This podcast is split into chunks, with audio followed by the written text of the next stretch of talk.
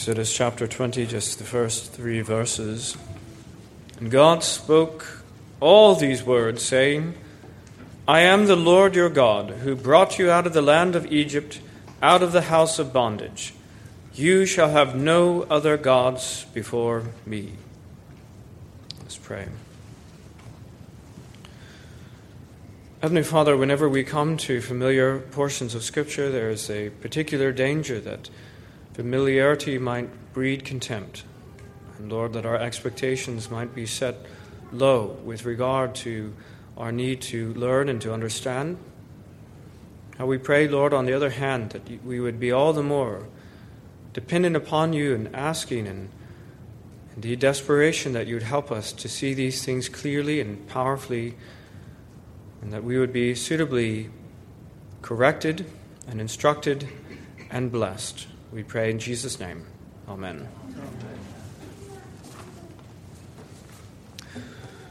At long last, we come to the first commandment. Last time we were dealing with the preface to these things as God reminds us of why He gets to tell us what to do, why He gets to be our lawgiver. And, and certainly there are many reasons for that.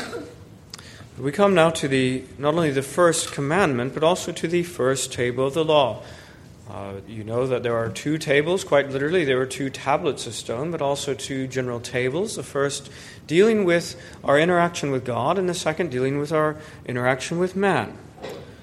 And uh, the first table, as we're here, has to do with, with God, and as I say, this is summarized, as we saw in our reading in Luke chapter 10 by the first and greatest commandment, which is to love the Lord our God with all of our heart, mind, soul, and strength. This first table of the law has to do with how to love the living God. Again, the Lord does not merely say, He could have given commandment one, love me, commandment two, love other people. He could have done so, but did not leave us to our own sinful hearts as to how to love Him or to love others, because He knows well what we would do with that. Instead, he not only tells us to love him, but also specifies precisely how to do so, and that's the moral law. Now, let me say that unbelievers are typically willing to receive, at least in theory, at least generally speaking, not when they break it, but generally speaking, they are willing to receive the first table of the law. And they would say, don't kill, don't commit adultery, don't steal, don't lie. They would accept those things, generally speaking. But they don't receive the first table. That's because offenses against other people are usually, in one way or another, dealt with in this life. It's one of the main jobs of the state to punish those who wrong other people, and in general, they do this tolerably well. But even short of any involvement by the police or the state, people are going to let you know in various ways if you have offended them, if you have sinned against them. And so we are in continual and most direct uh, reminder of our sins against people. But God is invisible. And God does not always immediately people, bring people to justice who sin against Him.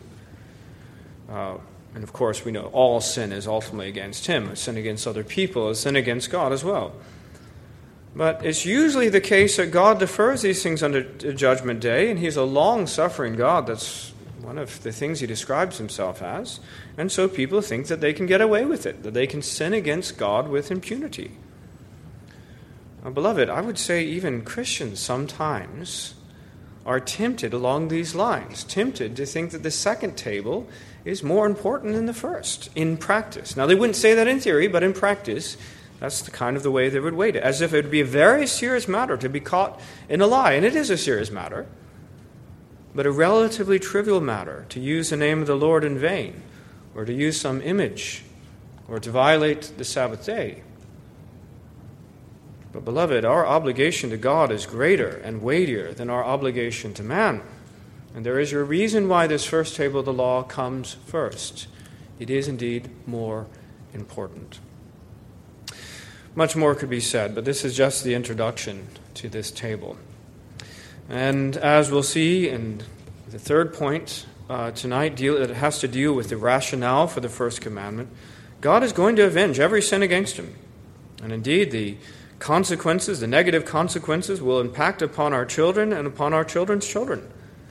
But on the other hand, it is absolutely impossible to even fathom the magnitude of God's goodness and mercy in the way that our, our children, not only a couple generations, but for a thousand generations, will be blessed as we keep this command and we honor God, we love Him as we're called to do. Well, much more could be said, but let us move into this first commandment. That's our title, very simply. Children, you could, you've got it easy. It's just the first commandment. That's the title, with these three points no other gods. Second, before me. Third, rationale. So, first, no other gods. In verse 3, you shall have no other gods. Now, we cannot forget that this is referring back to the name. What are we talking about when we say, You shall have no other gods? What is he talking about? Well, the God that he explains and delineates and defines back in verse 2 I am the Lord your God, who brought you out of the land of Egypt, out of the house of bondage. And we mentioned last time, as creator, he is the one God who created all things. He, it is a covenant Lord who reveals himself by that name, Lord, to his own people, and Redeemer, the one who brought them out of the land of Egypt. It's that God, and no false one. And incidentally, this means the triune God. There is no other. And so, do Christians and Muslims worship the same God? Is sometimes a question that is asked in our day. Well, they say, Muslims say, that Allah has no son. But we know that the Lord God reveals himself as three persons Father, Son, and Holy Spirit, who are eternally one God. So it sounds like to me that we are talking about two very different gods. Anyhow, this triune God, this Creator, this Lord, this Redeemer, is that one God that the commandment refers to. So we need to be very careful that we say, well, you know, if people act, maybe Jehovah's Witnesses, at least, you know, they are keeping this commandment by believing in one God. No, no, they don't. Because the one God is defined by those terms that he gives here and throughout the rest of the Bible. This is the one true and living God that we worship but it says other gods. So does that mean that, the, that God acknowledges that there are actually other gods? He is the higher God, but there are other gods? No. Paul says in 1 Corinthians, uh, and let me say, by the way, the answer is yes and no. Are there other gods? Yes and no. In their actual being, in their actual existence, the answer is no. They don't actually exist. Paul says in 1 Corinthians 8, Therefore, concerning the eating of things offered to idols, meaning false gods, another word, idols, we know that an idol is nothing in the world and that there is no other God but one. So, in absolute terms, of course there's no other God. In absolute terms, no other God exists. So, there's no other gods. But it's clear that we can make things to be gods who are not. We can treat things and people and all the rest of it, creatures, as gods, and we can make idols. That's why Paul goes on to say in that same passage in 1 Corinthians 8, for even if there are so many so called gods, so let's not say gods, but so called gods, whether in heaven or on earth, as there are many gods and many lords. The reality is, of course, people have made many false gods. All you have to do is go to the British Museum and you'll see a, a litany, a, a history of false gods that the nations of this world have created. You encounter many of them in the course of the Old Testament, and there are many such false gods today.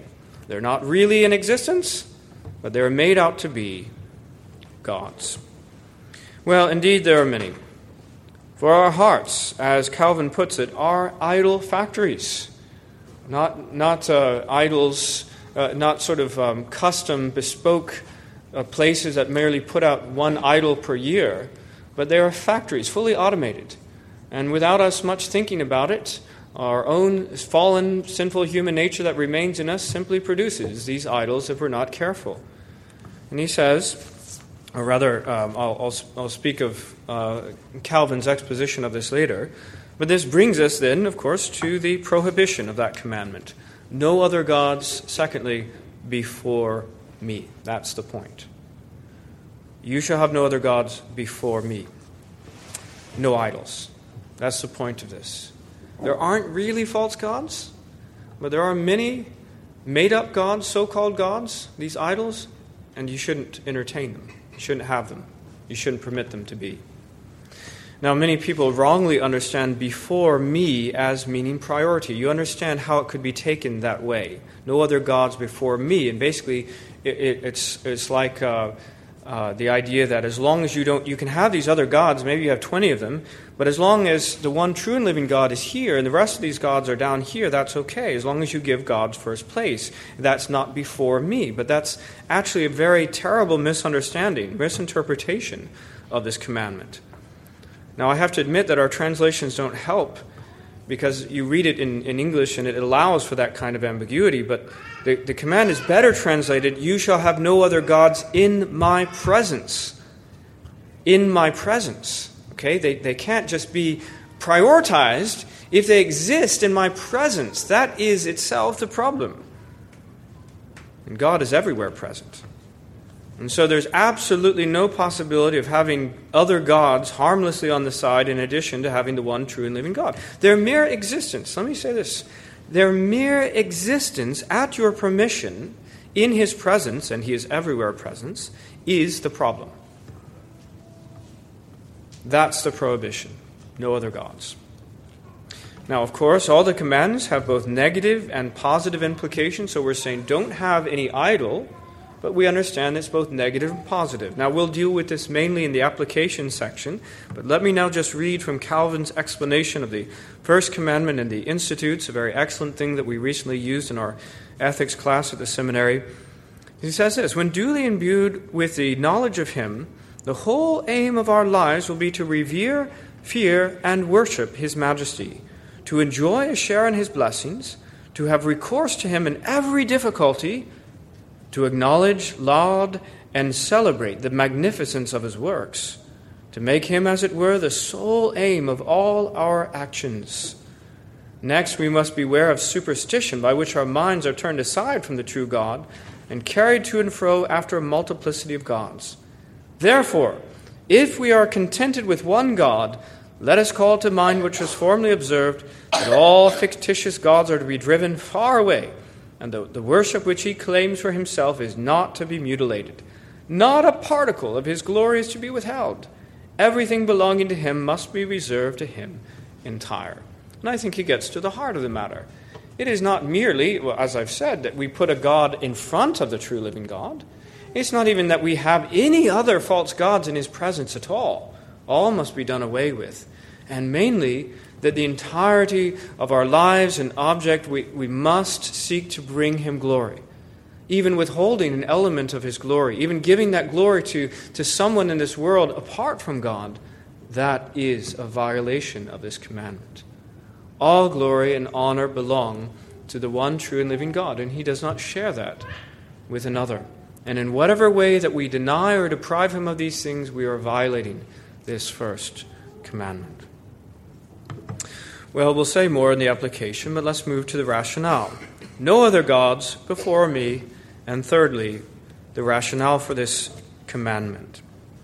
Now, let me say that it doesn't have its own rationale because the first two commandments are so closely interrelated, meaning who it is that you receive as God and how you worship this one true God. That's the first and second commandments. They share, they're so close together that they share a common rationale in verses 5 and 6. He says in verse 5 For I, the Lord your God, am a jealous God, visiting the iniquity of the fathers on the children to the third and fourth generations of those who hate me, but showing mercy to thousands, to those who love me and keep my commands. In other words, he cares. In other words, it's not like the, the false God that the world wants to talk about, that Hollywood makes of some benign, harmless old man that couldn't harm anyone and wouldn't want to. But rather, we understand that God absolutely cares and will not hold people guiltless who sin against Him. Our own sinful hearts, by the way, it's not just pop culture that wants to think of, of God in this way, our own sinful hearts like to think that we can sin against Him with impunity. Isn't that the way that we think? Isn't it true that even in our lives we do a little calculus to think, okay, now at least we're tempted to. I hope that we're not actually in, involved in this, but for a moment we are tempted to make a little calculation to say, how likely am I to, to get away with this? Will this particular person in authority over me let me slide? Isn't that the way we sometimes think? And friends, God is saying, I'm not going to let you slide. He is saying, in fact, he identifies himself in three different ways. He says he is jealous. He is very much like a jealous husband. And friends, if you think that jealousy is inherently bad, you're wrong. There is a good and pure jealousy that has to do with covenant relationships. And it is right for a husband to, in a right way, be jealous with regard to his wife. And there is a right way in which our covenant God is jealous for us. He has claimed us in all the world for ourselves. He has put his covenant name upon us. He has put the name of the triune God, Father, Son, and Holy Spirit, on, upon us in baptism. We belong to him. We have his ring on our finger, as it were. Bestowed his Spirit, his Holy Spirit, upon us if we're believers. And for us to go a whoring after other gods, that's the way that the Bible describes it, is not something he takes lightly. He's a jealous God. That's his fundamental uh, way that he, he considers relationship to himself. And he will avenge sin. He says that. So it's his, his characteristic and attribute of him that he is a jealous God, and we should not be embarrassed of that. But also, he declares very plainly that he's going to avenge sin against him. He says, visiting the iniquity of the fathers on the children, to the third and fourth generations of those who hate me. And so he takes these things so seriously. It's not just that there will be consequences upon your, you yourself, but even upon your children, grandchildren, maybe even great grandchildren. But, beloved, on the other hand, he will reward those who obey him, obey this great commandment to love him.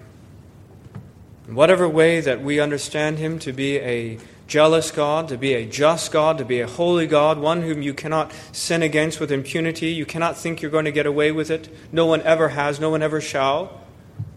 Let me say that he makes a contrast with that and says, I want you to know I am not a God to trifle with, and you dare not sin against me. But on the other hand, on the other hand, it is not an equal thing, but a thing much, much higher that he rewards those who love him, rewards those who do embrace him, him as their God. He says, I will pour out the heavens in blessing upon you. I, in fact, not just, not just constrained to a few generations. And again, our, our translation doesn't help us here. We're not talking about, I show, I'm going to visit the iniquity on the children to the third and fourth generation, but I'm going to show mercy to thousands of people as if one time he's talking about generations and now he's talking about numbers of people. In both cases, he's talking about numbers of generations. And he's saying, actually, my mercy is going to extend to a thousand generations to my people. Because actually, there's no limit. To the covenant line, to the covenant people of Abraham, he shows mercy from one generation to the next until the end of the world. That's how great is his mercy and goodness and and loved. Eh, we have to always think it is not merely, you know, the calculus is twofold, isn't it? That we do this with people. How likely are we to get away with this? And we make that calculus as to whether we should transgress them or not. But we also say, how likely am I to be rewarded? If, in fact, I am uh, affirming and, and demonstrate love and obedience, is this going to do me anything? Is this going to help me? Friends, let me say, it will certainly help you. God plainly declares that there is no greater thing that you could do for yourself than to obey this first commandment, because He is absolutely going to bless you and yours until the end of the world and on into eternity. It's the greatest thing you could possibly do. Well, that's the rationale. More could be said. And let's turn now to the application, because actually, this is the bulk of the sermon. As I mentioned, there's always duties required and sins forbidden. It's just like the, the series in Deuteronomy a long time ago, and we, we dealt with it, and we turn right to our larger catechism, and we look into ways in which the, the, the duties required and the sins forbidden are enumerated, uh, having to do with this commandment. Well, let me just choose six of the duties required, found in the larger catechism 104. The duties required in the first commandment are the knowing and acknowledging of God to be the only true God and our God, and to worship and glorify Him accordingly. So there's knowing Him. That's what we saw uh, in, in various places throughout Scripture, one of them being Deuteronomy 4.39. Know this day and consider it in your heart that the Lord Himself is God in heaven above and the Lord beneath, and there is no other. That's part of keeping the commandments, simply knowing God. What use is theology?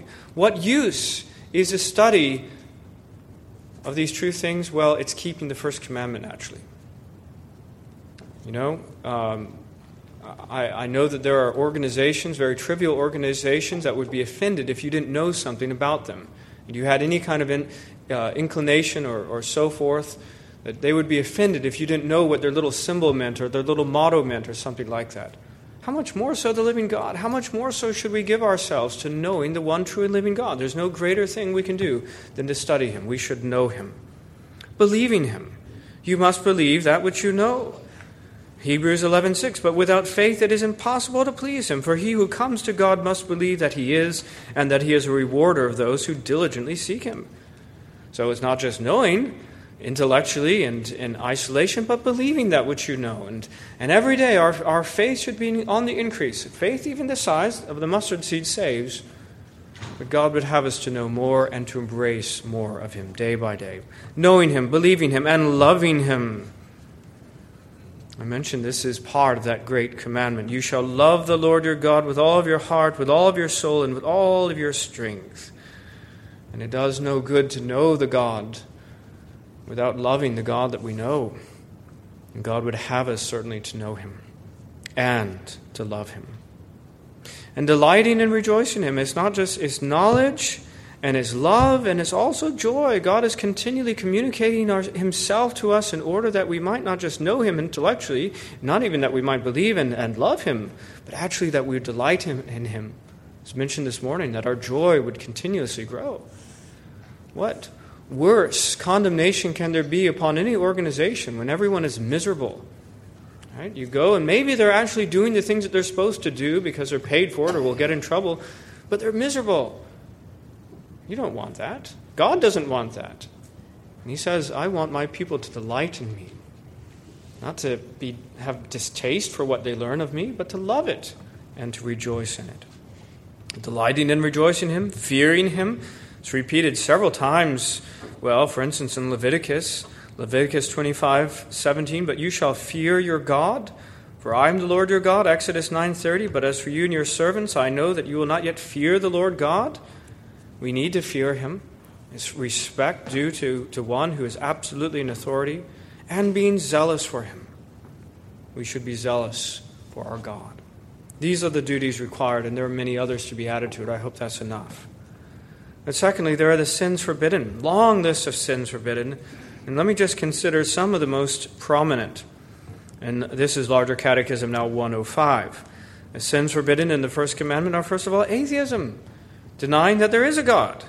You know that the fool in, in, in Psalm 14.1, the fool has said in his heart, there's no God. Well, that's a really absolute sin against uh, this commandment, atheism.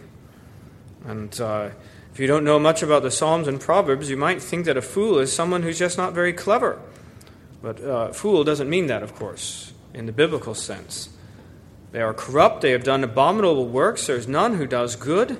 It is a willful and culpable ignorance of the living God, just as we have it in Romans chapter 1, where it speaks of people, everyone really deep down in, in their hearts knows the living God. But they twist everything that they could know about him. They see him in creation, they, they know him in their own conscience, but they twist these things, as it says. For the wrath of God is revealed from heaven against all ungodliness and unrighteousness of men who suppress the truth in unrighteousness. Because what may be known of God is manifest in them, for God has shown it to them. For since the creation of the world, his invisible attributes are clearly seen, being understood by the things that he made, meaning creation. Of course, this creation didn't make itself, of course, God made it. And His goodness and His omnipotence and omniscience, these attributes of God are absolutely seen even in the creation. His invisible attributes are clearly seen, being understood by the things that are made, even his eternal power and Godhead, so that they are without excuse. Because although they knew God, they did not glorify him as God, nor were thankful, but became futile in their thoughts, and their foolish hearts were darkened. Well, children, we sometimes watch things like that uh, BBC uh, series, don't we? What's called Planet Earth. It's uh, amazing, and I hear they're doing a new one as well. But there's one minor problem with it. It's this, uh, this guy who, who does the, the narration is uh, an absolute zealous evolutionist. And he cannot keep himself, even in the most the, the situation which most obviously scream out that a, a God, a good God, created these things and designed them precisely to be the way they are. He tries to find some twisted way of saying how they somehow created themselves to do this. Well, that's a violation of this commandment. We need to know, acknowledge God and to glorify Him and to be thankful in the things that God has made, among many others. So it's atheism, it's unbelief, not believing in the one true God and in Jesus Christ, His Son. That is a sin. It's not the only sin. Some Arminians think the only sin is not believing in the Lord Jesus Christ. No, there's lots of sins, actually. But it does mean that this it's true. This is absolutely a sin. And does it mean that people who call themselves Christians uh, are not guilty of this sin? Well, let me, let me say um, that that's not the case either. I'll just go ahead and skip to this point, which I was going to have uh, a little bit uh, separately. But, but let me say that Unbelief is a sin, and even believers in the Lord Jesus Christ may well be guilty of it. Okay? Because salvation by grace alone, through faith alone, is not a different way of saying salvation by works. All right? So don't think in your, your mind that by my believing in Christ, I'm keeping this commandment, and therefore I'm saved by my obedience to this commandment. The commandment is that you should believe in the one true living God. And, and some people are tempted to think your obedience to the command saves. But the question is have you actually kept this commandment, even in this one aspect of the commandment, truly and completely, by believing in Christ? And the answer is well, I guess I'd ask the question is your faith absolutely total and complete? And I would say the answer is probably no. The Lord makes it very clear that any amount of true faith is saving but that even faith the size of a mustard seed is what saves. That's what's so beautiful about it. Faith isn't a work. It's not that we achieve a high level of faith and therefore are saved, but that it is an instrument by which we are saved by grace. And so that even the smallest amount of faith, it's binary, it's either on or it's off. And friends, let me say this I would propose to you that no one in this world, in this lifetime, has absolutely perfect faith. That would, that would require you, first of all, to know the incomprehensible God from top to bottom with no exception. There could be no hole whatsoever in your knowledge of theology. No one can claim that. And then you would have to uh, uh, receive it perfectly with all of your soul, and you'd have to entrust yourself absolutely without exception to these things. And I doubt whether that's the case. So I think that we even sin in this regard very often, and unfortunately. So it's atheism, it's unbelief. It's absolutely a sin for both those inside and outside the church. It's not avouching him for God and our God. In other words, you know that there's a God, you believe in him, but you don't want other people to know it. You want to be the stealth Christian. Well, we can't do that. The Bible tells us we must confess Christ, Romans 10:9, that if you confess with your mouth the Lord Jesus Christ and believe in your heart that God has raised him from the dead, you will be saved. And more explicitly in Matthew 10, therefore, whoever confesses me before men, him also I will confess before my Father who is in heaven. But whoever denies me before men, him I will also deny before my Father who is in heaven. So if we try to be stealth Christians, not only is that rather pathetic, but it's a breaking of the first commandment. What else? Heresy false theology, error, misbelief, all these things are also violations of this first commandment. Another reason to know theology, not only the positive command that you should know as much as possible about the true God, but lest you harbor some false theology, some heresy. That's a, that's a sin. You can't do it. And so heresies are listed among the works of the flesh in Galatians 5.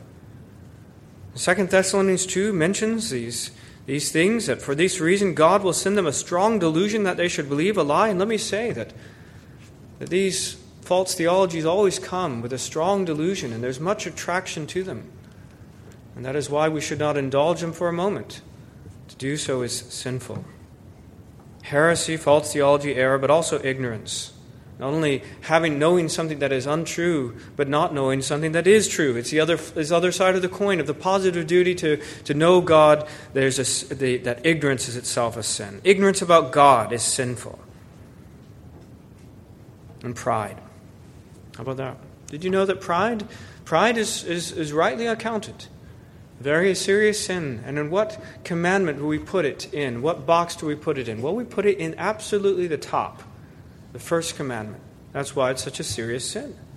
Thinking that you're something great. It's all the same, by the way, it's just, it's just a different, different version of the mindset that Satan had. In Isaiah 14, how you are fallen from heaven, O Lucifer, son of the morning, how you are cut down to the ground, you who weaken the nations. For why? What did he say? You have said in your heart, I will ascend into heaven. I will exalt my throne above the stars of God. I will also sit in the mount of the congregation on the further sides of the north. I will ascend above the heights of the clouds. I will be like the Most High. That is in the heart of Satan, the great enemy of God. He wants to be like God. He thinks that he is like God. And that's pride. That's the, the sin of the devil. The snare of the devil is pride. And that's why we must avoid it with everything in us. Well, just to, to finish this up, lukewarmness. Did you know that? Lukewarmness is also a sin against the first commandment because we're not loving the Lord our God with all of our heart, mind, and soul and strength, but we're doing it half heartedly, and God's not pleased with it. And that's why he says in Revelation 3:16, So then, because you are lukewarm, neither cold nor hot, I will vomit you out of my mouth. It's not at all a pleasing thing or pleasant thing. Let me say, in all places, eh, look, every culture has sins that it particularly struggles with, outside and even inside the church. There are things that some cultures are more susceptible with. We happen to live in this one, so let me say that this is a sin to which we in this culture are probably more susceptible to. To think that somehow being a lukewarm Christian is a good thing. That if we can somehow be like everyone else in every way imaginable and yet also carry on a Christian uh, belief and, and somehow manage to live our whole life without offending anyone, then that is what God calls us to. It's not, it's a sin. You understand that? To fail to be zealous for your God, it is sinful. God has no respect for those who are lukewarm. Lukewarmness. And finally, discontent. Discontent. You know what it says in Hebrews 13:5, "Let your conduct be without covetousness; be content with such things as you have, for he himself has said, I will never leave you nor forsake you." Why? You understand the, the logic of what it's saying there? It's saying that when you're discontent, which means you're not satisfied with what you have, you think you ought to have something that you don't, whether material things, whether relationships, whether gifts, all these things, whenever you're discontent, you're, you're saying to God, You've not dealt with me justly. Or even worse, that you have left me, you have forsaken me. And that's the signal that you're giving. Again, you compare this to a family, and if the children of a family are all with one voice moaning and bewailing and saying how hard done, how hard done by they are by their parents, that's, that's impugning the character of their parents. Much more so with God. And He is, is not pleased when we are discontent. No, we're told in 1 Timothy verse or chapter 6 verse 6, now godliness with contentment is great gain. For we brought nothing into this world and it is certain we can carry nothing out and having food and clothing with these we shall be content. Well, these are the main duties required and the main uh, sins forbidden in this commandment. And I hope that we have been convicted by the reality that we've not kept this commandment. So far from this being the one commandment that we've kept, maybe it's the supreme commandment that we haven't kept. We pray, my prayer and my intent is not that we leave you without hope on this but actually, this is why Christ died. This is why he was put to death on that cross. And the fact that he rose again the third day, as we considered this morning, is proof that his atoning sacrifice is sufficient, even for the most egregious sins imaginable against the living God. And all of our ignorance, all of our lukewarmness, our discontent, even our, our heresy and error, even our, our atheism, and unbelief, Christ died that we might be saved. And truly, salvation is by grace alone, through faith alone. Let us pray. Heavenly Father, we must confess we cannot possibly get through our consideration of this commandment, our consideration of what it means and of the rationale behind it that you are truly a jealous God and you will not let these things slide. We certainly cannot let our consideration of all the, the duties required and the sins forbidden. How can we get through these things apart from being cut to the heart and convicted of our, of our great sin? But Lord, we are thankful that we are not as those who are without help and without hope. but Those who already know that Christ is risen, those who already know that there is salvation by grace alone, through faith alone, and even the least degree of true faith will save us. Lord, we pray that we wouldn't be content with the least degree. We pray that we'd be continually increasing in our knowledge of the one true and living God. And believing and loving and rejoicing in all that we grow in our knowledge of. Lord, we are thankful. We are saved in the meantime as we continue to grow in these things by even the least degree of faith. Well, Lord, we pray that all here might believe and all here might seek and, and indeed vow to be renewed in their obedience of this first commandment. We pray in Jesus' name. Amen. Amen.